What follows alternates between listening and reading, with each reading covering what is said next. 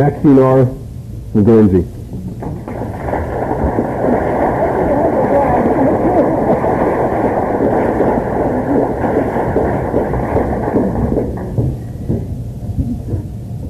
And this looks like an awful big crowd. My knees are sure knocking back here. Thank heaven for the table. but I want to thank the committee for asking me to speak, even if a lot of times I wasn't real thankful for it. But I guess they appreciate me a little bit today. But I wasn't real grateful member of Al-Anon when I come in. I didn't come into the Al-Anon program willingly or anything. I come in to keep my alcoholic sober. He had sobered up for a bunch of drunks around the table after I'd tried 15 years to sober him up. And I didn't like them one bit, but yet they did what I couldn't do, and I think most of my dislike was jealousy. I kept telling him, if you love us, you quit drinking, and he didn't. And I tried all the little remedies that the Al-Anons do, the tears and this and that, and of course the disease of alcoholism progressed in him, and while it was progressing in him, it was also progressing in me. And it had become my obsession to sober him up. And I worked at that. I he got to where he quit drinking in bars, brought his bottles home, would hide them because I was giving him fits about drinking too much. I would go look for them, pour them out, and uh, then I decided I was showing him how much he drank. So I had a little number 10 wash tub that I set out in the middle of our front yard. Every bottle I found that I dumped the whiskey out of, I put in this tub. And I'd say, see how much you're drinking? Aren't you ashamed of yourself at how much you drink? Well, he just ignored me and go on and get another bottle, and so another one would be added to my collection. When I got the tub nice and rounded up, and I was really trying to embarrass him to quit drinking, and he uh, went out and he broke all the bottles that was in that tub right in the middle of the front yard. So all I had was a front yard full of broken glass instead of grass. So that that didn't. He still went on drinking, and I still looked for the bottles and found them. And one day I found a bottle of his, and I dumped it out, and then I had a brainstorm. I I filled the bottle with vinegar, put it back in his hiding place. And then that was a lot of fun because I had to see what he did when he drank that. Of course, I didn't dare tell him or let him know I was watching him, and he about choked to death, and he didn't dare give me anything because he admitted then that he was drinking. And he kept telling me he wasn't drinking. So we each one had our own little secrets that we was running around to hiding. When we we did we played those games like that. He'd take the car and go down and get him a bottle, go down around the river, and pass out. Right on the curve of the river down there, there was two big old cottonwood trees, just wide enough to get a car in between. That was always his favorite parking place. I don't know whether he thought that tree, those trees would hide him or what. But that, he'd pull right in between those two trees. He could get the door open about so far, and then he'd pass out there. Of course, in Guernsey, everybody would go down around the river. That was uh, kind of the scenic drive around Guernsey. And anybody that seen park down there would come in and say, Wayne's Park down to the river. Might be school kids, it might be garage mechanics, it could be the city cop or the highway patrolman, county sheriff. I've had them all at my door telling me that he was passed out at the river. They'd take me down so I could bring him home so he wouldn't be driving drunk. They were trying to do me a favor, but that favor when I get down there, here he was passed out and under the steering wheel, and me get this door open so far. And of course, I'm not very little. Then that was quite a feat to squeeze in here, get him scooted over so I could drive him home. Many a times I just wanted to shut the door, put the car in gear, and push the car in the river. And I, I'm not sure whether it was God's will that I didn't do that, or whether it was the fact that if I pushed the car in the river, I wouldn't have no transportation. so, one way or the other, he was saved for the Bell lap type.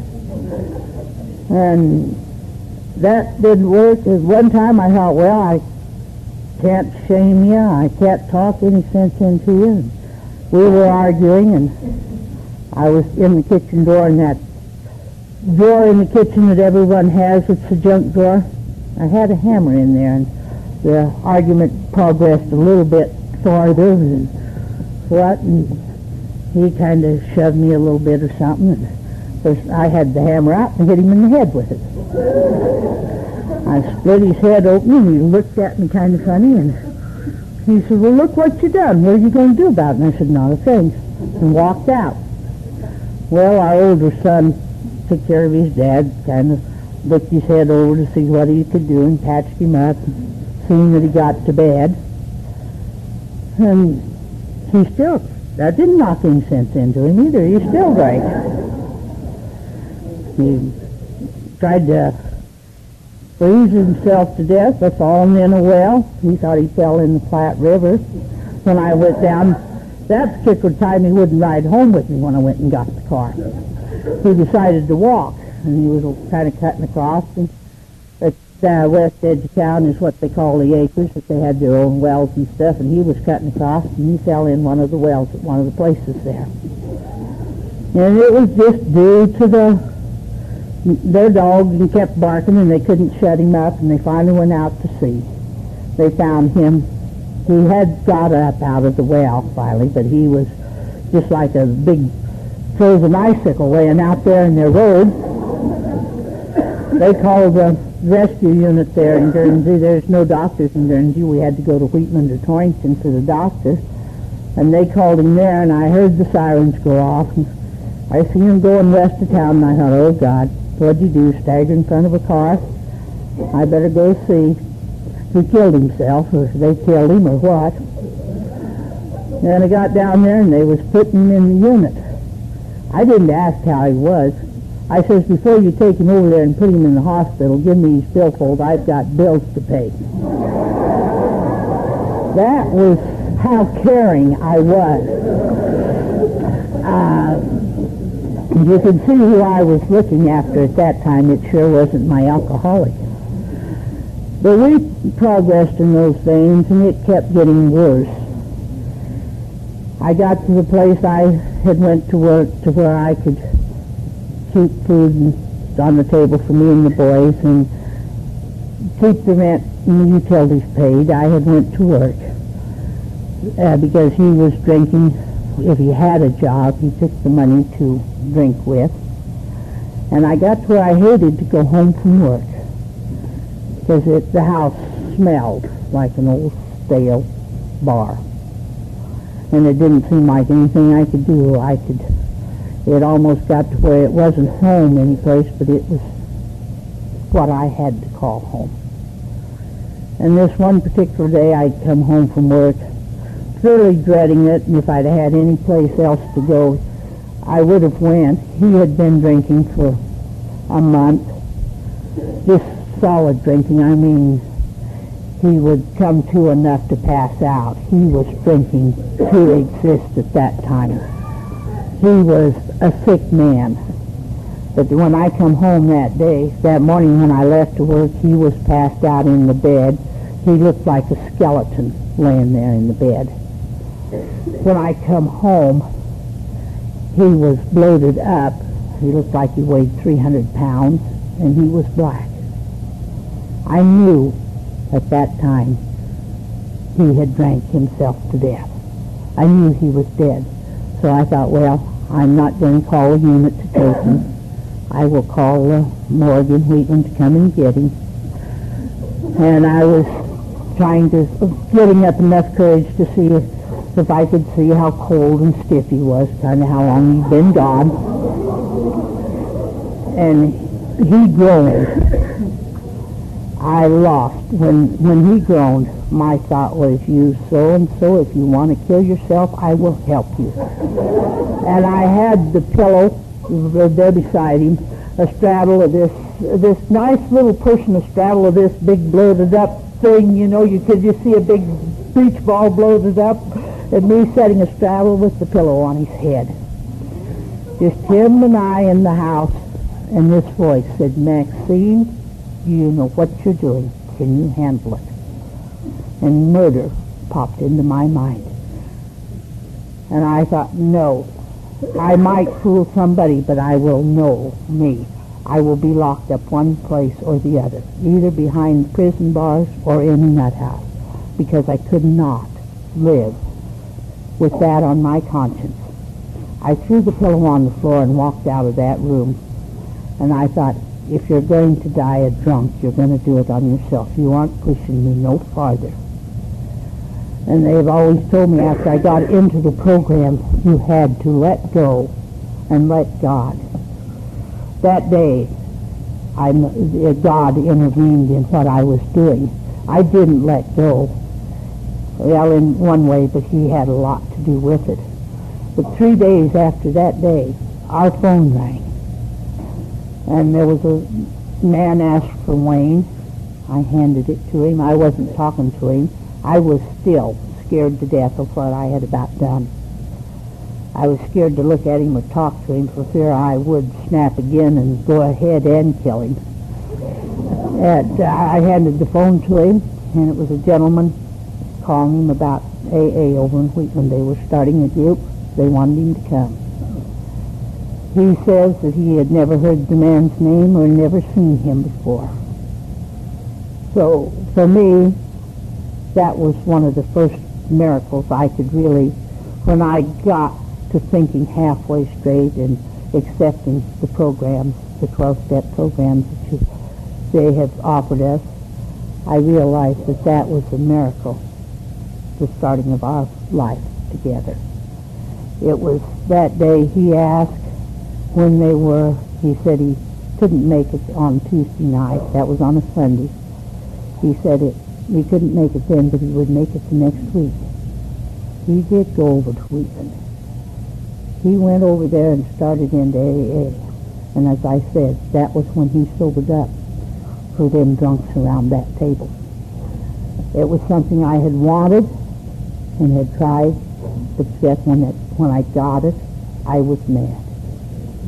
Does that tell you the disease of alcoholism is family? I had got what I wanted and still mad because I didn't do it. Then he went over there to those meetings. For a long time, there was a new group trying to start, and he'd come home from them, and he'd say, Max, they say they're open meetings. We would like to have me bring you. I'd say, that's your problem. You take care of it. And he did. And he was, I could see something in his eyes that I hadn't seen for many a year. And I liked it, but yet I resented it because somebody else had done it. But he kept going, and he kept asking me every week when he went over there, he asked me. He'd been going for about two months, and he kept asking me every week when he went over there, he asked me. He's been going for about two months or a little better, and finally I thought, well, he's sober, he's looking good. If I go with him, he won't stop and take a drink before he comes home. So I started going to those open AA meetings. And when I went over there, they were talking, they were laughing. They were a bunch of different people than what I thought they would be. But um, they Wayne was not talking. Everybody was they would say their name if they were an alcoholic, and they would tell some part of their life. And Wayne If they called him, he'd say, I'm Wayne, I'm an alcoholic, and I haven't got nothing to say. Well, they made the sad mistake of asking me. then, of course, I uh, kind of let them know that I was there to see that Wayne stayed sober. And I kind of got the impression that for him to be sober, they had to know what he had done.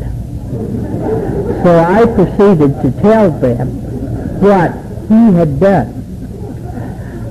His deeds, misdeeds, and whatnot in relation to those 12 steps that they called the tools of the program.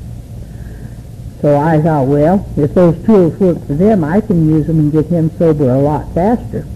So the first time I went through the steps, I went through them, yep, he's powerless over alcohol. His life is unmanageable. That was that. That wasn't hard at all. I couldn't see why they was making such a big deal out of that. But it didn't do him good. All he done was got mad. We fought going back to Guernsey. Then every time I would do a step for him, to get a little deeper, he'd get a little madder. So about 12 meetings down the road, I had went, I was doing my 12-step work for him real good, you know. And he told me that wasn't the way that it worked. Then we got into one good screaming match coming back from Hitler. And ordinarily I was not a person to cry. But that night, for some reason, I started bawling coming home. Instead of fighting back with him, I started bawling, and he got in the house and flipped on TV and flopped in the chair, and I went to the kitchen bawling. Here was this voice again, and it says, Maxine, have you ever thought to ask for help for you? Well, I didn't need no help. He was drunk. It wasn't me. But yet, I was walking back out of the kitchen, and I went and stood right in front of him. And I said, Wayne, I said, I'm sick. I need help. I can't take this anymore. If you can't help me, put me somewhere where they can. And he looked at me, just dumbfounded. And he said, Max, do you know what you said? I said, yes. I said, I need help. I can't do handle this anymore. You've got to help me or put me where they can. And he had the most dumbfounded look on him. He didn't look that dumbfounded when I hit him in the head with the hammer. It was a bigger shock. I got to him quicker by saying I needed help. And he had had enough of the program that he said, well, he said, let's go in the kitchen and sit down and talk. He said, we've got to be honest and open with each other if we're going to make this work, Max. So we went to the kitchen. We sat there practically the rest of the night. That night, I think for me, I did my first fifth step with my spouse unknowing that I was doing it for me. But when we when we finally shut up and went to bed for about an hour's sleep before we got up, I had to get up to go to work. I felt such a relief by telling him of what I had done. I wasn't carrying the world on my shoulders anymore after that. And I wasn't so resentful at the AA for sobering him up and I could let him have his meetings over there, and I could gain a little bit of something from those meetings. We went over to those meetings. Finally, they drifted down. After a little over a year, it drifted down where it was just Wayne and I. Drove over there, opened the meeting hall, sat there, drove back winter come along and the weather in here, so we decided we could do the same things in our own living room if nobody was going to show up. So Wayne went without his AA meetings for a little over two years after that. Every once in a while, he'd get up pretty tight. We'd go to Cheyenne to the 300 Club, On a Saturday night, they were open meetings too. And we both gained an awful lot from those meetings. That was the only ones we could find around us at that time. But it was a real eye-opener, and we both really got a lot out of those meetings when we did go to Cheyenne. And then they started the group in Torrington. But the group in Torrington, when they started those meetings, they were closed meetings. I couldn't go. He said that was for the only meeting they do. They had the last meeting of the month was open, and I could go to them, and that was, I had heard of Al-Anon before, but I didn't know what it was, and I didn't ask, because that, I thought it was just a nice way to say you was a wife of that drunk, you know. And just, I, I am an Al-Anon. When they said they was AA, well, I said, I'm an Al-Anon, you know. But I didn't know what Al-Anon was. But when I got to that first open meeting in Torrington, and the lady, she told me they was having Al-Anon meetings there in Torrington, and I'd like to have me come. I didn't need him. He was sober. I didn't need Al-Anon. And I found first one excuse and then another excuse. I found excuse for a year that he went to Torrington to an open AA meeting. And being a new group and the Al-Anon in Torrington was new and they were financially struggling, trying to keep, they would find meeting places and then something would happen. They'd sell the building or something else. And they was just a moving. They had said at one time in the Al-Anon meeting there that they had run out of meeting places or not the funds to rent the place, so they were meeting out in the car around the park there in Torrington and telling about them women sitting there holding hands in the car saying the Lord's Prayer when they closed and the city cop coming up shining lights and had them sitting there holding hands in an Al-Anon meeting. That is going to any length. That was before my time in the Al-Anon, but that was kind of what those those ladies in Torrington were dedicated to doing was for that meeting to go to any length for their meetings. But I finally run out. They had run out of places and we had an opportunity to, for this house that they could have it if they paid the utilities and fixed it up however they wanted it. They would not charge me any rent, but they, anything they wanted done to the bill, to the house, they had to do it. Well, it was just a godsend for those two struggling groups in Torrington. So they took it, and being finances low, I think maybe there was three of them going to the AA meeting. Al-Anon, I think, had a few more. I don't know how many was in there because that was before my time. But they took that and they thought, well, if we meet one night a week, the same night, they had the living room, kitchen with the dining area that they could use with the coffee, for the coffee and in between the two. And if they both met the same night at the same time, they would just pay the utility bills for one night, just heat it up one night and electricity, and maybe they could make it. So that's what they did. that took all my excuses away from not going to Al-Anon. Because when he was going down to that meeting, I said I didn't drive after night. I didn't want to come by myself through the winter months. I didn't do this. All those excuses, you know, that a good Al-Anon can find. And I found them all.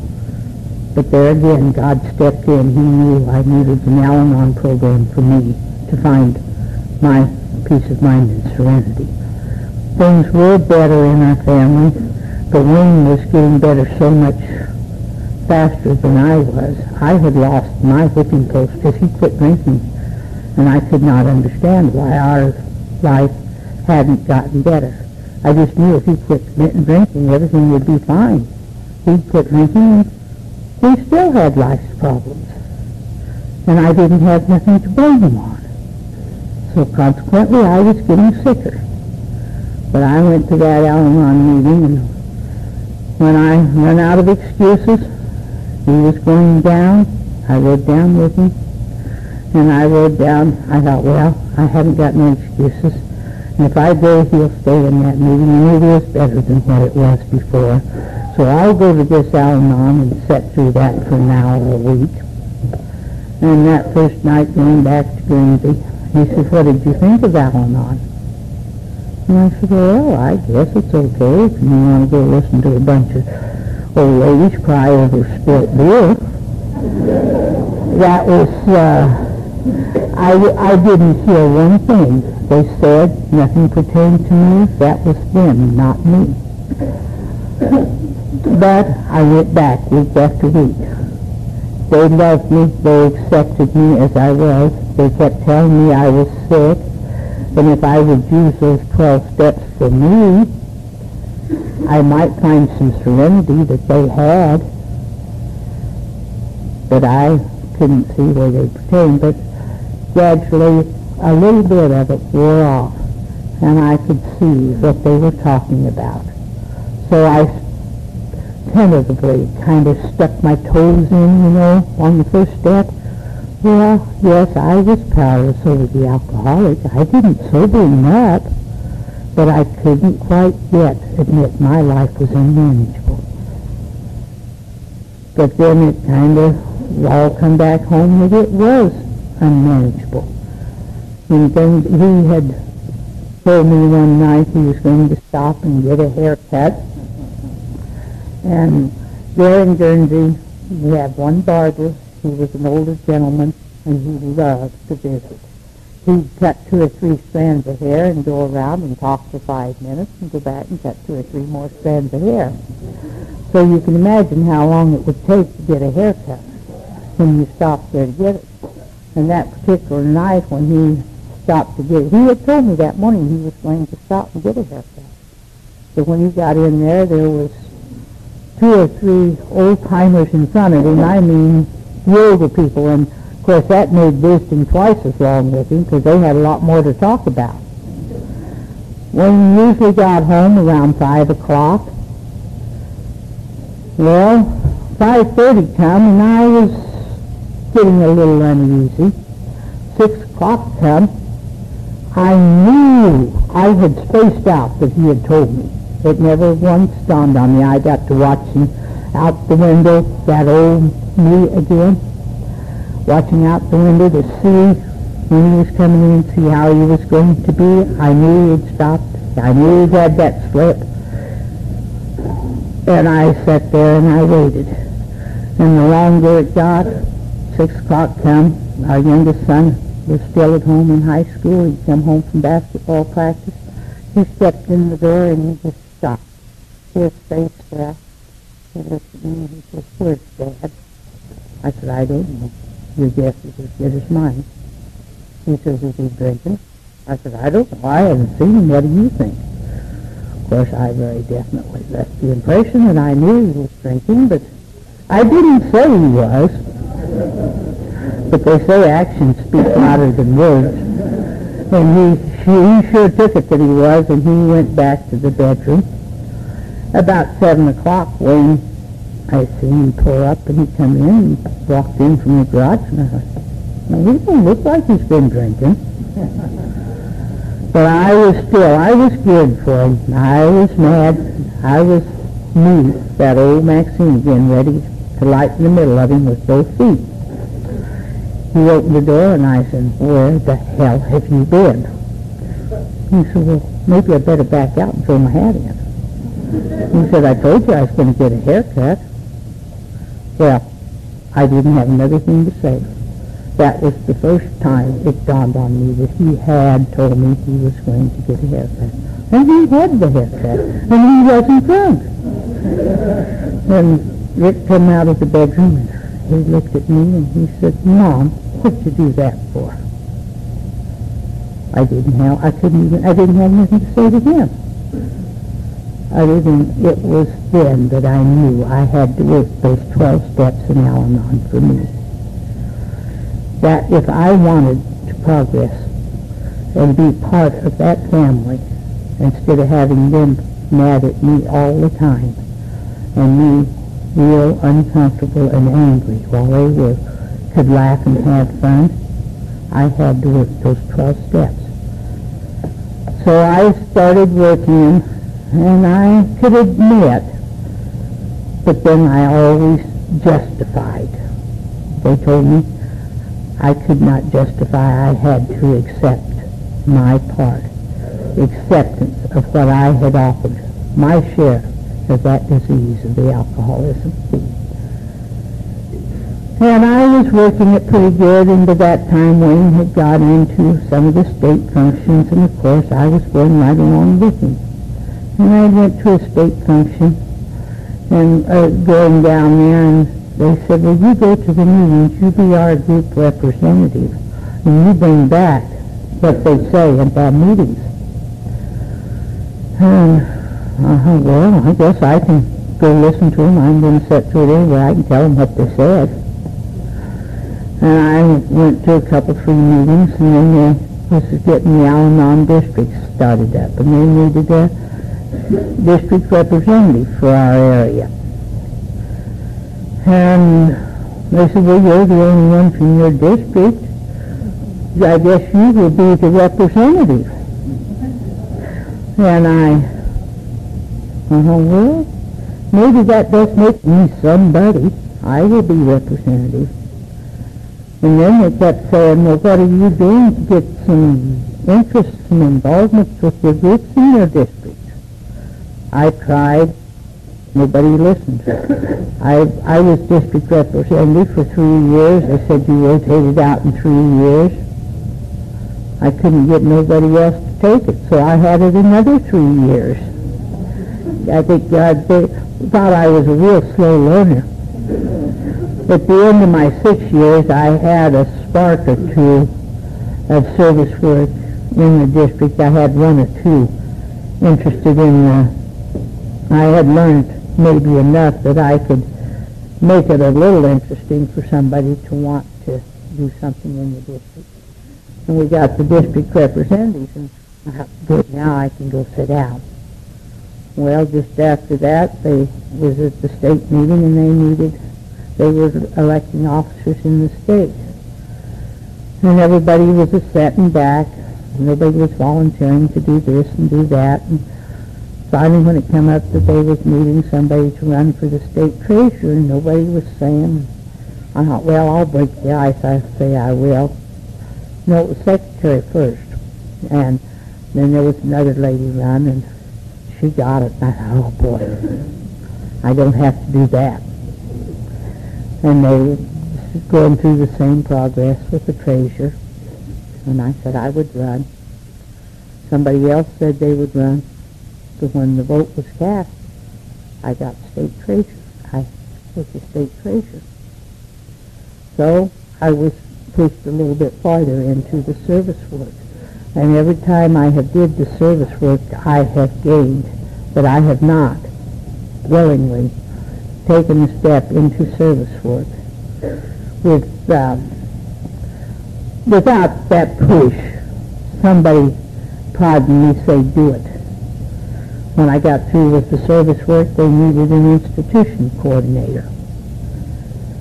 And through the institution work, they had, in the meantime, had set um, Women's Correctional Center at Lusk. They had built a new facility there and moved them up there and kind of pushing to take the AA and the Al-Anon program into the women in the center there. And we was going into there quite often. And they couldn't have meetings without sponsors into the uh, women's center there in Lusk. And they had staff sponsors, and they weren't getting a lot of cooperation. The girls did not feel comfortable talking with staff because they was afraid to open up because what they said would go on their records. They could be um, written up for maybe something they said, some feeling that they had that they had opened up into one of the meetings or the other, AA or Al-Anon. So the deputy warden had called. We had went up there pretty faithful, and she had called Wayne and myself up and wanted to talk to us. And so the next time we went up, she wanted to know if we would come a little early to visit with her. So we did. And she wondered if we would be the sponsors for a, an Al-Anon in the center there. If we would come up once a week to let them have so they could have their meetings. They would do it on a trial base. They could not have a meeting without a sponsor. And staff sponsors was not working real good, so we started up there. And it has been such a rewarding position. And so much, I have gained so much from the women, the girls up there at that center and their trials and tribulations and what they have done. They have been so good to and the girls say, oh, we don't know what we'd have done without you. But it was, they have opened my eyes and let me see what I could have been, where I could have been, if it hadn't have been for God and the AA and the Al-Anon program. It is real rewarding to see the girls work the program. They, uh, and uh, when they come out of it, you have a few that use the program, but I think we have that on the outside too. But the ones that are sincere and work that program and see them come out and try to work and make their lives better with the 12 steps of the program that we have today is so rewarding. And to feel you get a call from one of those girls and thank you and I'm so appreciative for what you did for them that sometimes I feel real guilty because I didn't do half for them what they have given me back in return. The program says you have to give away what you want to keep. And through going up there and sponsoring, I have found the meaning of giving away to keep. It has been so rewarding and so, and it's just overwhelming of what the program has given me back. Today, I wonder why I had fought it so long and so hard and why I waited so long. If I'd known what it could be good and been